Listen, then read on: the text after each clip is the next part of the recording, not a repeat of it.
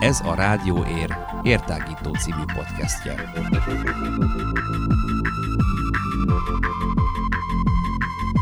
Hallgassatok ránk bárhol, bármikor.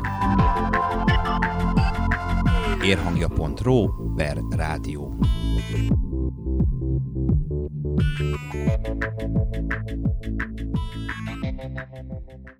Szervusztok, kedves podcast követőink, hallgatóink! Ez egy újabb, újabb értágító podcastünk, és ismételten a Moszkva kávézóban üldögélünk. Mégpedig van egy meghívott vendégünk, és aki nem más, mint Hunyadi István, a Szigligeti Színház, illetve azon belül pedig a Szigligeti Társulatnak. Hát már, ha jól számolom, akkor talán 9 éve színésze. Itt van velem kollégám is Lenkár Péter, én magam pedig Kis Tulán vagyok, úgyhogy szavaztok, és ez egy jó kis beszélgetés lesz Istivel. Szervusz Isti! Sziasztok, üdvözlök én is mindenkit. Ugye hát mi a mi motivációnk annak okán, ugye, hogy megszóltunk téged, vagy miért kértünk téged meg arra, hogy beszélgess velünk egyet. Hát Nyilvánvalóan erre kíváncsi vagyok. erre kíváncsi vagy. Nyilvánvalóan mondjuk az a motivációnk ilyen szempontból, hogy megszólaltassunk, illetve beszélgessünk olyan emberek, akik, akik akár itt élnek Nagyváradon, akár ebben a közegben, ebben a kulturális térben mozognak, és akár olyat tesznek a, a közösségünkért ilyen szempontból, mint amit te teszel például akár színészként, akár pedig rendezőként, de akkor erre majd még a későbben visszatérünk. Én mindenképpen azzal nyitnám a beszélgetésünket, hogy kicsit úgy ismerjünk meg téged.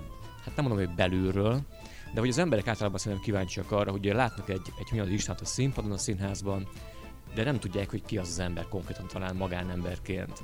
Ugye te 1987-ben születtél Nagyváradon, tehát nagyváradi lakos vagy, Így van. és uh, iskolát itt végezted, majd Kolozsváron mentél egyetemre, ugye Igen. televízió és színház szakra. Ö, beszélgessünk akkor erről a dologról, hogy hogyan kerültél mondjuk ebbe a világba bele, hogy hogyan kezdett téged érdekelni például a színház világa. Elég sokszor feltették már nekem ezt a kérdést, és uh, nagyjából mindig ugyanazt mondom. Szerintem most is ugyanazt Mondd azt mondom, akkor most. hogy, hogy a helyzet az, hogy engem nagyon kicsi korom óta foglalkoztat ez a világ, illetve hogy érdekesnek találom, és, és, és varázslatosnak is ugyanakkor. Egyrészt ö, mindig nagyon szerettem a meséket.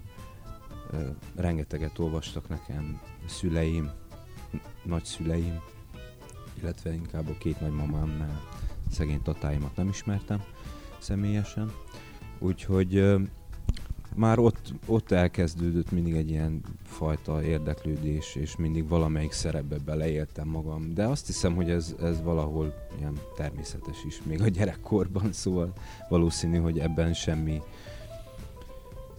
semmi érdekes nincs. Tehát mindenki, gondolom, minden gyermek a fantáziájában elképzeli, hogy ő a királyfi, vagy a hercegnő, vagy, vagy a szegény fiú, és a többi. De ezen kívül nagyon szerettem már óvodás, iskolás koromban is szerepelni. Vérig voltam sértve egyszer, amikor nem én kaptam a főszerepet negyedikes korom, koromban. Na jó, persze ez csak vicc, de, de tényleg mindig nagyon szerettem ezeket a ezeket a ünnepek alkalmából létrehozott kis előadásokat. És utána ugye először a Bábszínházzal találkoztam, egy, név, egy négyes koromban, elemi, is, elemi iskolában, amikor jártam, és akkor utána megjött az ötödik, amikor megvettem az első színházbéletemet. És hát az, az, az mindig nagyon nagy élmény volt, mindig nagyon vártam, hogy menjek már színházba és nézek egy előadást. És valahol titkon azt reméltem, hogy egyszer majd játszani fogok ezen a színpadon.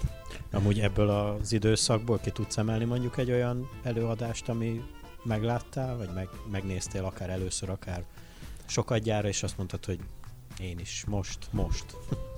Hát igen, az első ö, élményem, ilyenfajta élményem az mondjuk pont egy olyan előadás volt, ami nem a, amit nem a Szigligeti Társulat játszott, hanem egy vendégelőadás volt, a Ludas Matyi. Ezt még negyedikes koromban láttam, azt hiszem, hogy a Kolozsváriak játszották itt a színházunkban. És az volt az első alkalom, hogy én, a, én beléptem ebbe a csodálatos épületbe, és láttam színészeket azon a fantasztikus színpadon játszani. És akkor utána meg szinte mindegyik évből tudnék mondani előadást, mit tudom, mit tudom én, ötödikes koromban, ami meg, megmaradt, a Bang az ember tragédiája, azt hiszem az már hatodikban volt, az énekes madár, akkor láttam először ö, Csatlós Lórántot, meg Gajai Ágit. azt hiszem, hogy talán az volt Csatinak az első főszerepe. Mármint Csati, a Csatlós Lórántnak a beceneve, csak hogy érthető legyen és őt azért is emelem ki ennyire, mert ő ugye nagyon, nagyon sokat, a későbbiekben nagyon sokat segített nekem. Hát van itt néhány ember, illetve, illetve van olyan, aki sajnos már csak volt, mert Ababi Csilla is rengeteget segített nekem a, a hát abban a korban, amikor diák színjátszoztam, illetve nem is diák színjátszás, hanem amatőr színjátszás, ez az Oberon Csőszínház, akkor azt hiszem pont akkor volt a névváltoztatás, mint ha me, amikor én oda kerültem, 12-es voltam, és akkor még Párcium színpad volt. És pont uh, Csillukának volt az ötlete, ez az Oberon Csőszínház névváltoztatás, és akkor akkor oda hát több mint két évig aktív tagja voltam. Illetve utána is, még főiskolás koromban is, mikor visszajártam, akkor, akkor tartottam tréningeket a, a diákoknak, meg a, hát a jelentkezőknek, mert nem csak diákok voltak ott, meg vannak, illetve voltak, mert most már nem aktív ez a csoport, de voltak felnőttek is. Amúgy egyértelmű volt számodra a főiskola után, hogy visszajössz Váradra a nem. színházhoz? Nem. Voltak más lehetőségek, perspektívák? Ö, hát ö, voltak igazából a, a fejemben három helyszín volt, vagy három város, vagy inkább három társulat, a, a, amely, ahová nagyon szívesen mentem volna. Ezeket el lehet árulni, melyikek voltak? Persze, hát az egyik az Kolozsvár volt, de hát az elég nyilvánvaló volt, hogy oda nem, nem lesz lehetőségem. Másik kettő pedig Szatmár és Nagyvárad. Uh-huh. Tehát Nagy, Nagyvárad egyértelműen a szívügyem. Én egész kicsi korom óta ugye én Váradi is vagyok, és eléggé lokálpatrióta be, beállító, beállítású. Úgyhogy hát a Nagyvárad az, az az mindig egy jó opció volt számomra, meg egy olyan lehetőség, meg egy olyan hely, ahová nagyon szívesen jöttem volna, csak uh, volt bennem egy ilyen gondolat is, hogy uh, talán lehet, hogy jobb, hogyha nem jövök egyből, egyből haza. De ennek más oka is vannak. Az egyik oka az, hogy az évfolyam vezetőnk, aki miután befejeztük az első évet, utána ő Szatmára szerződött, mint művészeti vezető, Keresztes Attila. Azóta ő már Marosvásárhelyen van, és ő, ő azt mondta nekem, úgy érzem, hogy főiskolán nagyon megtaláltuk a közös hangot, és azt mondta nekem, mielőtt elment volna négy szem közt, hogy ő akárhol lesz, számomra majd talál egy helyet a társulatában. Érhangja.ro per rádió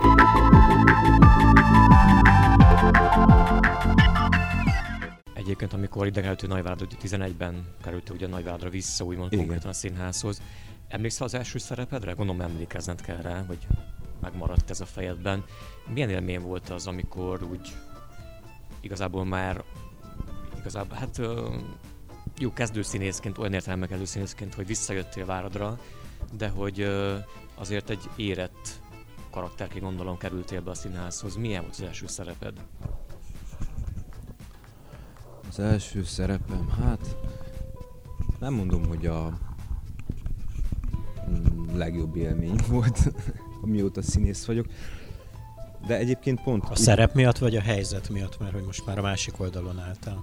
Valahogy mind a, azt hiszem úgy mind a kettő miatt. Mármint, hogy nagyon jó élmény volt. Ez, nem, nem akarom, hogy ez legyen ennek a válasznak, vagy ennek a, az élménybeszámolónak a kicsengése, hogy ez, ez egy negatív ö, tapasztalat volt. Sőt, rengeteget tanultam belőle, és ezáltal nem is lehet negatív annyira. De egy kicsit nehéz volt. A, az a helyzet, hogy ö, úgy gondolom, hogy elég érzékeny pillanatban, pillanatban kerültem én Nagyváradra a társulatba, pont abban az évadban nyitottuk meg újra a színházat. Tehát ez, ha jól tudom, ilyen öt éves periódus után, amikor a, a mostani kollégáim azt se tudták, hogy milyen helyszínen játszódjanak. hol a filharmóniában, hol a szindikátustázban játszottak, hát egyiket sem mondanám jó színházi térnek, hogy szerényen fogalmazzak, vagy de az a helyzet, hogy nem is arra lettek kitalálva. Úgyhogy azt hiszem, hogy miatt egy kicsit olyan néhá, néhány embert egy picit érzékenyen érintette az, hogy az én címszereplésemmel fogjuk megnyitni a színházat, és emiatt egy és emiatt is, meg amiatt is, hogy én azt gondolom, hogy egy talán az átlagosnál egy kicsit introvertáltabb ember vagyok, picit nehezen nyílok meg, azt hiszem. És emiatt talán nem is voltam néhány embernek annyira szimpatikus. Ez az egyik dolog. A másik oldala ennek meg az, hogy nagyon nehéz. Úgy gondolom, hogy nagy, nagyon nagy kihívás volt ez a számomra, hogy Lili Honfit játszam. Főleg úgy, hogy nagy színpadi tapasztalataim addig nem voltak. Mi a főiskolán csak stúdiókban játszunk, mert nincs olyan infrastruktúrája az egyetemnek, Kolozsvárinak. A nagy színpadi élményem annyi volt, hogy statisztáltam Kolozsváron egy mesedarabban, de az, hogy egy címszerepet elláss, ahhoz akárhogy is tapasztalat kell. Egyébként ugye láthatott a közönség téged már akár drámában, vígjátékban és egyébben is játszani ez idáig, mióta itt vagy a Szigli Társulatnál. Én azt kérdezném még igazából, hogy uh, melyik uh, karaktert tartod igazából inkább magadénak? Mivel nézem magad jobban? Egy drámai szerepben, vagy egy vígjátékban játszani? Melyik fekszik jobban Hunyad Istvánnak? És aztán lesz még egy utána kérdésem, de akkor előbb erre. Hát én azt hiszem, hogy erre leginkább te tudnál válaszolni, mint néző. De komolyan mondom, mert én, én belülről úgy érzem, hogy, hogy nincs ilyen számomra. Én ugyanúgy szeretek vígjátékokban is játszani, mint, mint drámákban, tragédiákban. A legjobban, a, hogyha a műfajról kéne beszélni, akkor legközelebb hozzám a tragikomédiák állnak, de hát ez gondolom egy későbbi kérdéshez is hozzátartozik, mert amit rendeztem, mind a kettő tragikomédia. Az szóval abszolút, abszolút, én azt gondolom, hogy a, a, az, azt gondolom, hogy a színház az valahol az életünknek egy sűrítménye, egy előadás, az egy életsűrítménynek is nevezhetnénk. És akkor ezáltal én azt gondolom, hogy a legjobban a tragikomédia áll a legközelebb az élethez. Uh-huh. Amiben ugyanúgy felelhető a humor, mint a, a szomorú hát a dráma pillanat. Igazából. Persze. Úgyhogy én, én annyira nem, nem vagyok nagy rajongója se a, a vértragédiáknak, sem a bohózatnak. Valahol a kettő között tartom. Egyébként bennem felmerült az a kérdés, hogy uh, magánemberként neked van például mondjuk kedvenc, akár színházi színészed, akár film uh, színészed például? van olyan, akitől mondjuk elleshetsz, vagy ellesel például egy-két dolgot, vagy csak úgy kedveled például játékát? Hát... Nagyon sok színész van, akit nagyra tartok, az az igazság. De így, hogy ellesni, hát ellesni azt hiszem, hogy mindenkitől lesek el dolgokat, akar, akarva akaratlanul, de nem, Hát nincs, nincs, egyáltalán nem volt ilyen megfontolás, vagy, vagy elhatározás bennem, hogy hát kedvenc színészeket tudok mondani, mit tudom én, Hollywoodból, vagy, vagy esetleg. hát például én, én nagyon szerettem Daniel Day-Lewis-t, DiCaprio-t, akkor most az egyik hatalmas kedvencem Joaquin Phoenix lett a, a Joker kapcsán, tehát olyat alakít filmben, ami szerintem fú, nem, nem tudom, hogy hány ilyen alakítást láttam életemben, de nem sokat, az biztos. Tehát ú, így átalakulni, és úgy, hogy közben nekem csekély, de valamiféle tapasztalatom azért már van forgatásokról, és hát elég nagy káosz tud lenni egy forgatáson, és 40 ember nézi azt, hogy te mit csinálsz egyedül egy, mit tudom én, például Joaquin Phoenix, amikor a bakkancsát szélesíti, vagy festi magát, azt tudom, hogy egy embert mutat a televízió, de közben ott körülte vannak, hogy ötvenen nyüzsögnek, sugdosnak egymás fülébe, nem tudom, és na ez olyan fajta koncentrációt igényel, ami, ami más, mint mondjuk a színházi, de én nagyon baromira szeretem ezt is amúgy. Legalábbis a, a, abból a, mondom, minimális tapasztalatból, amit, amit szereztem az eddigi pályafutásomban, mármint ami a forgatásról, forgatással kapcsolatos. Érhangja.ro per rádió.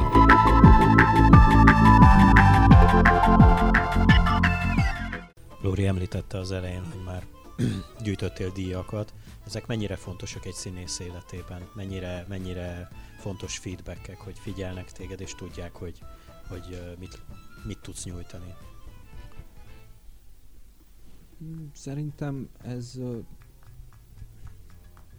most mondhatnám azt nagyon szerényen, hogy nem számít. De inkább azt mondom, hogy nagyon fontosak. Azért az... De nem ezért csinálod. Nyilvánvaló, hogy nem ezért csináljuk.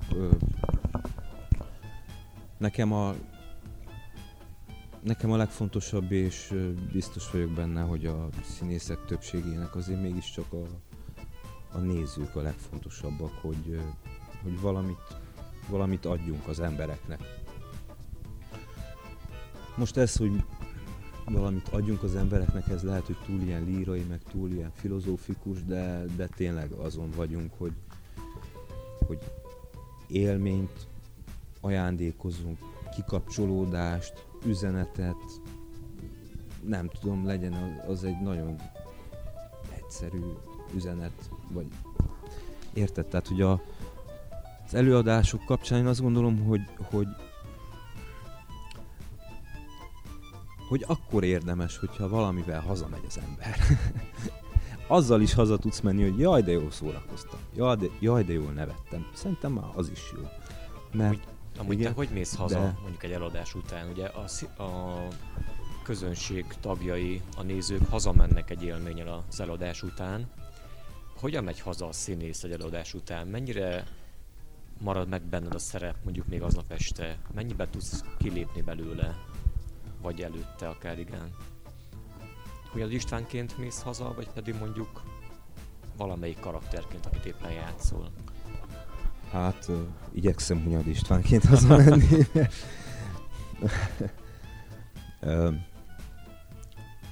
De nem olyan egyszerű ez a dolog, az az igazság, hogy na most ez, ez megint szereptől függ, helyzettől függ, előadástól függ, de hát nem olyan egyszerű azért Hamlet szerepéből kilépni, mint mondjuk ö, nem tudom, egy, egy Tamáska szerepből a buborékokból, ami egy, egy, egy családi végjáték. Hát igen.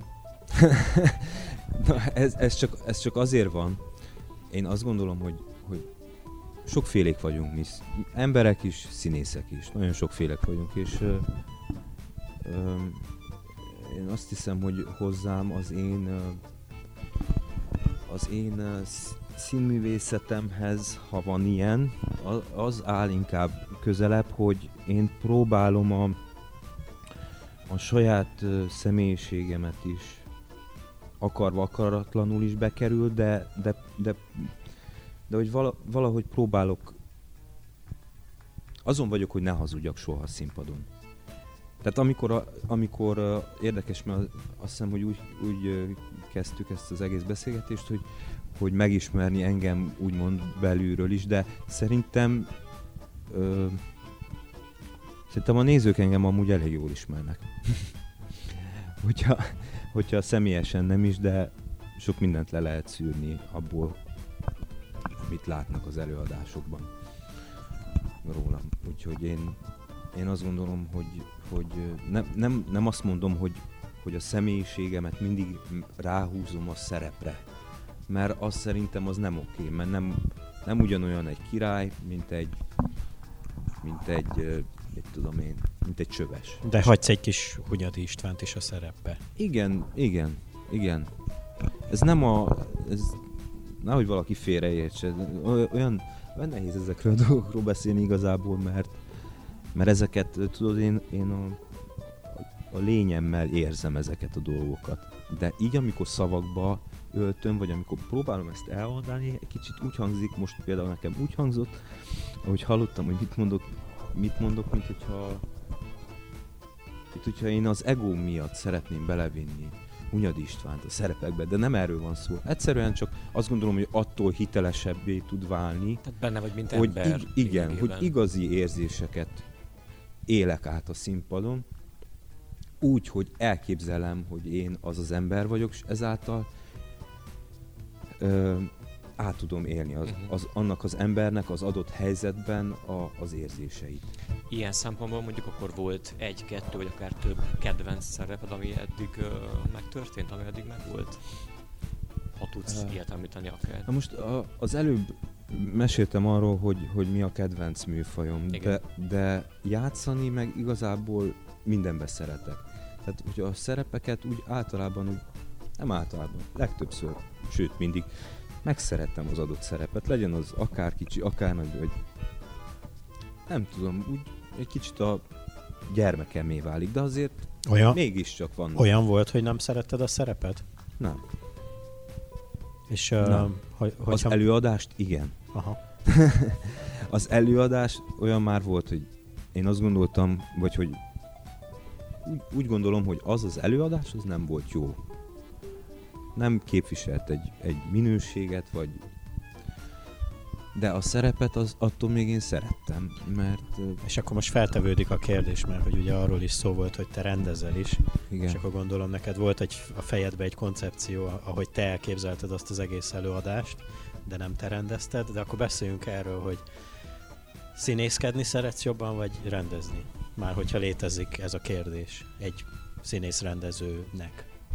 Bocsánat, szerintem előzzük meg ezt a kérdést csak annyival, hogy hogyan jött a fejbe, hogy rendezzél eleve.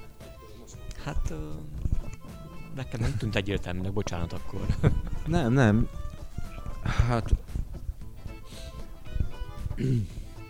De a színmű, színművészettel kapcsolatosan, vagy a színházzal kapcsolatosan ö, nekem ö, nem csak a rendezés, hanem a tanítás is például nagyon közel áll hozzám. Szóval azt gondolom, hogy, hogy szakmailag akkor fogom azt érezni, hogy akkor fogom azt érezni, hogy hogy teljes mértékben ki tudom élni magam, hogyha tanítani is fogok, játszani és rendezni. Na, már mind a háromhoz volt szerencsém, ugye azért mégiscsak az elsődleges az a, a színművészet, azt is szerettem a legjobban, de ez a három, ez nagyon más. V- tanítottam, ugye foglalkoztam licisekkel, már említett, említettem, hogy az Oberon Csőszínháznál is tartottam tréningeket, workshopokat. Szóval, Ugye a, a bánya... Aha. Igen. igen, mondja, mondja. Ugye a bányavirágról és a bányavakságról beszélünk, amiket rendeztél ez idáig. Igen, Ugye ez a trilógiának az első és a második része, így van. amit uh, Székely Csaba uh, írt ugye korábban. Uh, mennyiben más mondjuk rendezni? Tehát hogyan, hogyan képzelje az ember azt? Nehezebb rendezni, mint mondjuk színészként átérni egy szerepet?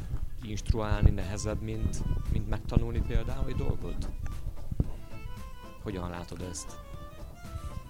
Nem tartom egyiket se nehezebbnek a másiknál, inkább, inkább az van, tudod, hogy a, a rendezésnél nem fókuszálhatsz csak egy bizonyos dologra. Úgy, mint, mint, mint mondjuk a, a színművészetben, ugye mégiscsak a, a, arra kell legjobban fókuszáljál, hogy neked mi a szereped. Nyilvánvaló, hogy a színpadon, amikor fent állunk a színpadon, akkor nem egy dologra kell koncentráljunk, hanem minimum háromra. Szóval nem olyan egyszerű az sem. Úgyhogy közben 600 ember néz. szóval a, a rendezőt azt nem nézik. Ilyen szempontból mondjuk könnyebb. De ugye a rendező az, aki azért mégiscsak elviszi a balhét, meg, meg egy csomó minden van, tudod, a, a, a, zenére, a világításra, a jelmez, a látvány. Tehát ezekben mind-mind-mind beleszólása van egy rendezőnek. Nyilván egy ideális ö, alkotócsapatban ezt nem ő végzi, hanem ő inkább az előadás ö, egészére fókuszál, és akkor ezekre a részletekre, mint jelmez, látvány és a többi, megvannak a saját alkotótársai. De teljesen más a kettő, nagyon, nagyon érdekes. Teljesen más a kettő. Mondjuk, hogyha már rendezéseimről beszélek, akkor azt azért el kell mondjam, hogy én a én inkább olyan kollégáris, tehát olyan kolléga szinten rendeztem én Ezt, ezeket az előadásokat, tőled, szóval hogy... teljes mértékben alkotótársaim voltak, a színészek is. Tehát, de egész odáig, hogy, hogy, a, hogy, hogy kért, kértem tőlük, hogy mondják el nyugodtan a véleményüket a jelenetekről és a többi. Egyébként ez ideális esetben megtörténik, de, de nagyon, hát igazából ez egy nagy csapatmunka. A bányavirág is, a bányagakság is. És a, hát a, igen, igen, igen. A virág, virág ugye az, az az első rendezésem egy profi csapatnál. Mert az Oberonnál is volt próbálkozásom, sajnos az az előadás nem ért meg csak egyet, mert a, a tusványosra hívták az Oberon csőszínházat, és akkor tíz nap alatt létrehoztunk egy előadást, egy, egy sirály, egy Csehov sirályt, abban méghozzá még játszottam is, és rendeztem is. Na, az, az, az aztán végképp.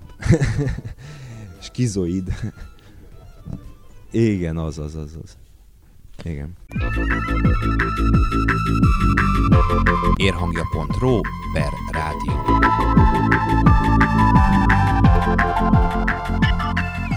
Amúgy rendezőként mik a céljaid a továbbiakban? Ugye az előbb trilógiáról volt szó és két részről, hogy akkor gondolom lesz harmadik rész is. Azt is szeretnéd megrendezni, illetve hogy utána még mik a terveid? A... Hát a... Végülis ez nem titok. A harmadik részét a bányavakságnak úgy néz ki, hogy nem fogom megrendezni. hát érthető okok miatt, mert az már hát hogy mondjam, hát nagyon, nagyon, nagyon durva. Igazából. Provokatív. A, nagyon hát. provokatív. Hát ott a mindegy, annyira nem akarok beszélni róla, aki kíváncsi rá, az olvassa el a bányavizet, az a címe. De ez teljesen mindegy, ez nem... Én nagyon-nagyon hálás vagyok ennek a társulatnak és a vezetőségnek, hogy lehetőséget kaptam már erre a kettőre is, hogy megrendezzem én. Azt gondolom, hogy a bánya, például a bányavilág, de egyébként ez az egész rendezés, ez onnan nőtt, nőtte ki magát, hogy, hogy hogy neki fogtunk egy ilyen felolvasó színházas színházasdinak, tehát itt a Moszkvában nagyon sokat olvastunk, és akkor összeültünk kollégákkal, elég sok volt a szabadidőnk, és akkor olvastunk kortás magyar darabokat, amiket legtöbbször én választottam ki, és én is próbáltam megrendezni, de hát nagy rendezés nem volt benne, az volt a lényeg, hogy egy picit mozgunk benne, nem tudom és hogy, és hogy olyan emberek esetleg, akik nem a, mondjuk inkább a kocsmát választják a szórakozásuknak a színház helyett, hogy azokhoz is egy picit jussunk el. És ez így is volt. Nagyon sokan oda jöttek utána hozzám, hogy, hogy milyen vagány, hogy egy sör mellett hallgattak egy kortás magyar drámát, és minket is megismertek valamennyire.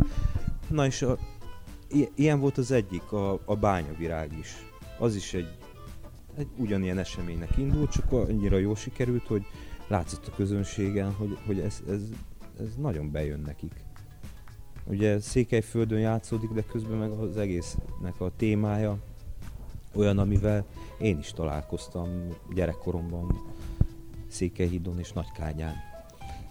Az alkoholizmus, a szegénység, a munkanélküliség, ezek nagyon közel állnak hozzánk, és mai emberekről van szó, úgyhogy A bányamaság egy, egy kicsit még provokatívabb, mint a bányavilág Igen, azért, igen. ugye? Tehát, hogy ott nem voltak mondjuk olyan visszhangok esetleg az előadás után, amik nem tudom, de hallottam már. kellemetlenek voltak igazából, vagy? Nekem, nekem nem volt kellemetlen, én, nekem nem kellemetlen igazából a kritika, amit így hallottam, hogy nagyon agresszív a vége, most spoilerezni nem fogok, jöjjenek el a kedves hallgatók, és nézzék meg. Hát ugye ott eleve ez a, ez a feltevés, meg ez a helyzet, hogy egy székely faluban megérkezik egy román rendőr. A, ugye a székely falubéliek nem tudnak románul, a román rendőr meg töri a magyar nyelvet. És akkor mindenféle konfliktus adódik. Emiatt is vannak nézeteltérések, de de mindegy, ott nem, nem akarom. A lényeg az, hogy sokkal, ugye sokkal, sokkal agresszívabb a végkimenetele a bányavakságnak, de az a helyzet, hogy ez megtörtént. Tehát Na mindegy, most már elmondom, mert neki fogtam, hogy volt, volt rendőrgyilkosság Székelyföldön. Nem csak Székelyföldön, sokfele lehet találkozni ezzel, de hogy ugye az nagy port kavart, hogy egy román rendőrt megöltek Székelyföldön. Na mindegy. De nem is ez, de nem ez a lényege. Tehát aki ezt látja az előadásból, az szerintem inkább bele akar kötni, vagy bele akar magyarázni dolgokat, mert, mert pont az az üzenete, és szerintem ez mindenkinek egyértelmű, aki, aki megnézi az előadást, és egy picit elgondolkodik rajta, hogy, hogy, hogy milyen jól tudnánk mi együtt élni, meg milyen jól tudunk közben. És ez szerintem a művészetekben és a színházban nyilvánul meg a leginkább. Nagyon sok, nagyon sok jó előadást láttam olyan felállításban, hogy magyar társulathoz érkezett román rendező. Nagyon sokat. Kolozsváron is és Váradon is. Hogy visszacsatlakozok az egyik ö, régebbi kérdésedhez, hogy, hogy az egyik kedvenc szerepem pont egy, pont egy ilyen munkafolyamatból született, ez a Rüssiek a mi osztályunkban.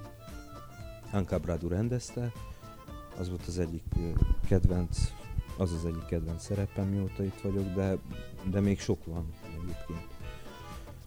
Na és az is egy ilyen, egy ilyen nagyon, nagyon szerencsés találkozás. Anka, Anka Braduval úgy általában jól, sőt nagyon jól dolgozik együtt a társulat. Időközönként visszahívjuk őt. Neked, mint visszajelzés, már volt szó visszajelzésről, de úgy, mint ugye a hétköznapokból, hol, mi, mi számít neked kritikának, akár pozitív vagy negatív, tehát mit veszel alapul?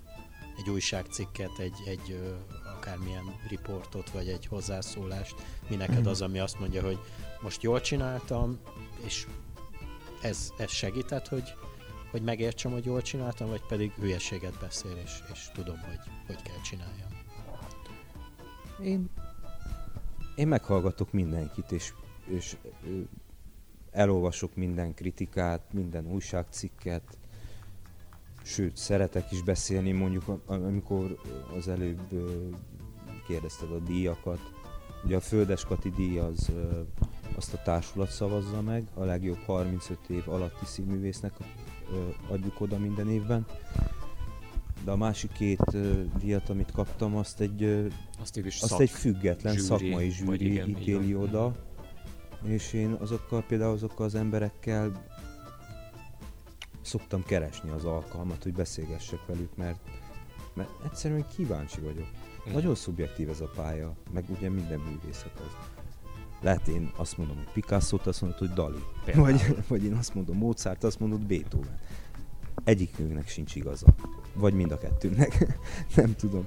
De, de szerettem meghallgatni, mert de nem, de nem csak a szakmabelieknek, hogy, Amúgy- hogy ne lehessen férte, félreérteni, hanem a, a nézők véleménye nagyon számít nekem, a családomé, a, a köze, közeli ismerősöké, a kollégáimé. Szóval én mindenkit meghallgatok, és utána úgy is van egy szűrő az agyamban, ami le tudja szűrni azt, hogy mi, melyik a hasznos része, melyik, melyik ö, része volt csak egy egyszerű, mit tudom én, provokáció részéről, vagy, vagy akármi, vagy egy rossz indulatú megjegyzés. Ilyenek is vannak, de hát emberek vagyunk, könyörű. Apropó a díjak, ugye, hát én ha jól láttam, vagy igen, jól láttam, azt szerintem, hogy két évente kapsz díjakat. Tehát 14-ben volt a Földes Kati díj, ugye, 16-ban ugye Névó díj, 18-ban pedig Névó díj, megosztottan, de szintén Névó díj. Igen. 2020 jön. Tehát, vagy, vagy bocsánat, jön, van, ugye. Van, igen. Mire, mire számíthatunk szerinted? mire számítasz? Én nem számítok Jó. semmire. Amúgy a kérdésem az konkrétan az, hogy kicsit tovább fokozva ezt a rendezési témát, hogy ha már mondjuk nem lesz például a Bánya trilógiának harmadik része általad megrendezve itt Várdon, akkor van esetleg olyan terved, vagy akár nem is ha idén jövőre, hanem távlati terved olyan szempontból, hogy mit szeretnél rendezni legközelebb? Mit szeretnél, illetve mire lehet akár lehetőség, amit, amit tudunk, vagy tudhatunk?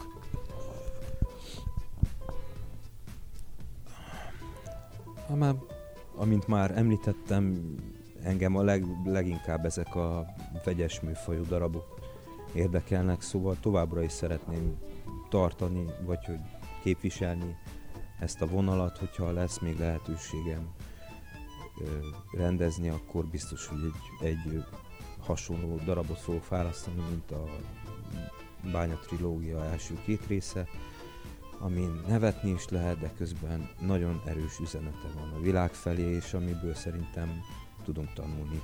Vagy egy... Igen, igen, tudunk. De olyan mondjuk van konkrétan, amit szeretnél esetleg, ami ilyen álmod, olyan kategória? Valami Mm. konkrét, ha nem akkor... Erről inkább nem szeretnék beszélni. Vannak elképzeléseim, ami, ami így konkrétabb, az is ugyanúgy kortás magyar darab. Uh-huh. Ennyit elárulok.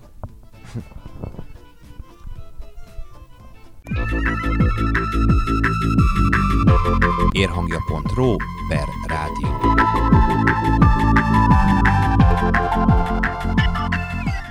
És akkor így zárásképpen azt áruld már el a kíváncsi nézőknek, hogy hol és mikor láthatnak téged a színpadon, milyen előadások lesznek most a tavasz folyamán, vagy ebbe az évadban a Szigligeti Színházban.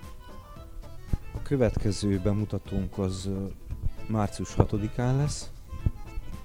Heinrich von Kleistnek a Schroffenstein családja. A, hát nagyon érdekes a darab.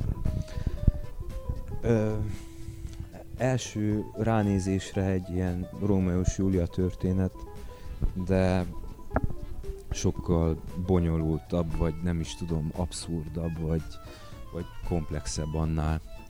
Mondjuk nem, mint hogyha a Romeo és Júlia nem lenne elég komplex, csak és bonyolult, csak nem, nem tudom, van, még annyira pontosan még nem tudok fogalmazni erről az előadásról, de minden, minden esetre nagyon izgalmasan kezdődött ez a próba folyamat, és abban biztos vagyok, hogyha hogyha meg tudunk mindent valósítani abból, ami Kovács D. Dánielnek a fejében van ennek a darabnak a kapcsán, mert ugye ő a rendezője, az elő, ő a rendezője az előadásnak, akkor egy, egy olyan előadást fog kapni a közönség, ami szerintem nagyon imponálni fog, főleg a fiataloknak.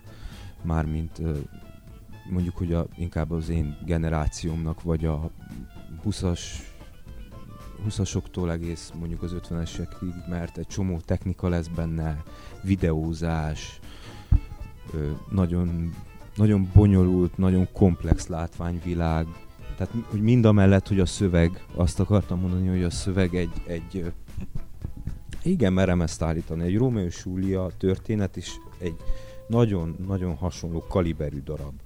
Szóval nagyon magas színvonalon van a szöveg önmagában, de minden mellett még, még Dani, ő egyébként úgy tudom, hogy 33 éves, szóval jött ezzel a nagyon fiatalos színház szemléletével, és nagyon-nagyon izgalmas előadás elé nézünk. Itt milyen szerepben láttunk egyébként majd téged akkor? Otto Kára neve. Hát, hogyha már a Romeo és Juliáról beszéltem, akkor ez az ebben a darabban a Rómeónak megfelelő szerep. Uh-huh. Úgyhogy én vagyok a, a szerelmes fiú. Szerelmes ottokár. Szerelmes Otto Kár, igen. És akkor milyen más darabok vannak még, amelyekben játszol még ebben az Ebben évadban? az évadban ősszel bemutattuk a Tündérlalát, ezt Szabó Magda írta, ez egy mesedarab, nagyon izgalmas és sokszínű és magával ragadó, varázslatos előadás szerintem. Ez, ez nagyon érdekes, mert a, a stúdióban játszottuk eddig, és most fel fogjuk tenni a nagy színpadra. Mhm. Úgyhogy negyedikén, ötödikén már ott fogjuk játszani a diákoknak a nagy színpadon. Ez már mint március? Vagy Ö, jaj, bocsánat, nem mondtam a hónapot, február. Igen, februárban. Ez, ez hó elején, de onnantól fogva a nagy színpadon fogjuk játszani. Most még, most még január végén van egy előadásunk a stúdióban, és akkor adaptáljuk a nagy színpadra. Mhm. Igen, amiben még láthatnak, az, azok előző évadokban bemutatott előadások, például februárban fogjuk játszani mm, az Apátlanult, ez egy Csehov darab. Hát aki a, az emberi lélek mélységeibe akar búvárkodni egy kicsit, annak nagyon-nagyon ajánlom ezt az előadást. Hát ugye Csehovról tudjuk, hogy, hogy nagyon nagy emberismerete, egy emberismerettel rendelkezett. A Catulluszt, amit Füst Milán írt, az meg egy kb. egy ilyen, ilyen nyomozós filmhez hasonlítanám, mert ilyen snitszerű, ilyen sűrű, nagyon na- nagyon rövid is az előadás, pillanatok alatt eltelik az a másfél óra. Igen, még amit játszunk a tangó, az egy abszurd darab. Smorozsek írta. Hát ö, egyébként ö, a tangóban játszott szerepem az az, az egyik ilyen nagyon kiemelt szerep számomra, az egyik kedvencem, Mhm. Artur. Hogy na- nagyon izgalmas, hogy egy, egy, egy egyetemista fiúból, aki, aki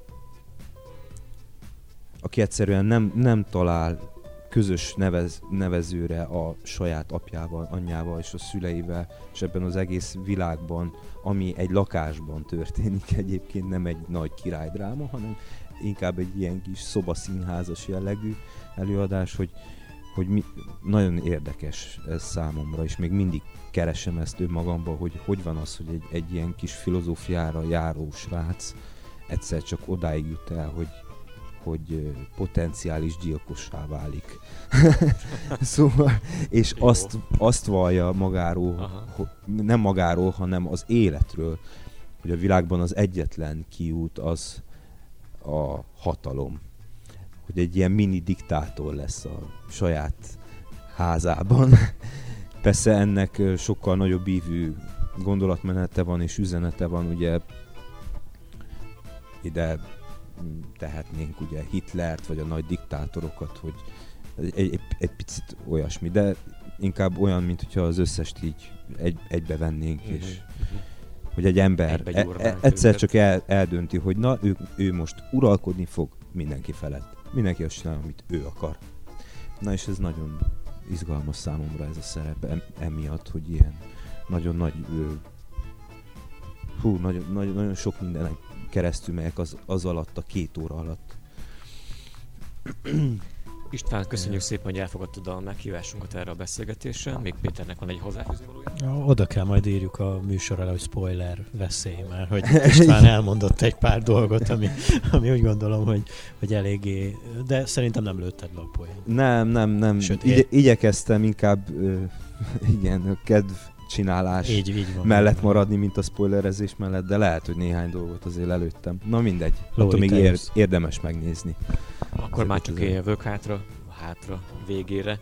Ö, Köszönjük szépen akkor még egyszer a, a beszélgetést István, és sok sikert kívánunk erre az évre is neked, színházi pályádat nézve, színészként is, és akkor reméljük, hogy találkozunk veled ismét valamikor rendezőként is egy-egy valamilyen újabb darab erejéig. Remélem, és azt is remélem, hogy a Székehídi Színház az hamarosan elkészül, és Állítólag, akkor állítólag idén májusban, mintha állítólag. én nagyon, igen, én is ezt hallottam, és nagyon-nagyon szeretném, hogy elvigyük oda a bányákat, mert ugye én egyébként édesapám Székehídi, úgyhogy én, én annak is vallom magam. Én Székehídi is vagyok, Nagykágyai is vagyok, és Váradi is vagyok, úgyhogy nekem ez szívügyem egyébként, én, én nagyon, nagyon régóta, má, igazából amióta elkezdtem rendezni ezt a bányavirágot, én azóta el szeretném vinni Székehídra is, Nagykágyára is, de nincs hová. Egy székelyföldi szorít székelyhídra. Így van. Köszönjük szépen, igen, ott a híd. Így van. Köszönjük szépen hát a figyelmet a kedves hallgatóknak, bennünket tovább is tudtok követni nem csak YouTube csatornánkon, hanem ott vagyunk a Spotify-on, valamint van egy okostelefonos applikáció, még szintén az Anchor FM, melyel szintén tudtok bennünket követni és hallgatni. Ott vagyunk Facebookon, illetve Instagramon is, valamint ott van az érhangja.ru per rádió honlapunk, ahol pedig reggelente 9-10 óráig tudtok bennünket hallani, hallgatni, friss információkkal és jó zenékkel is egyben. Köszönjük szépen, sziasztok srácok! Köszönöm a meghívást. Sziasztok!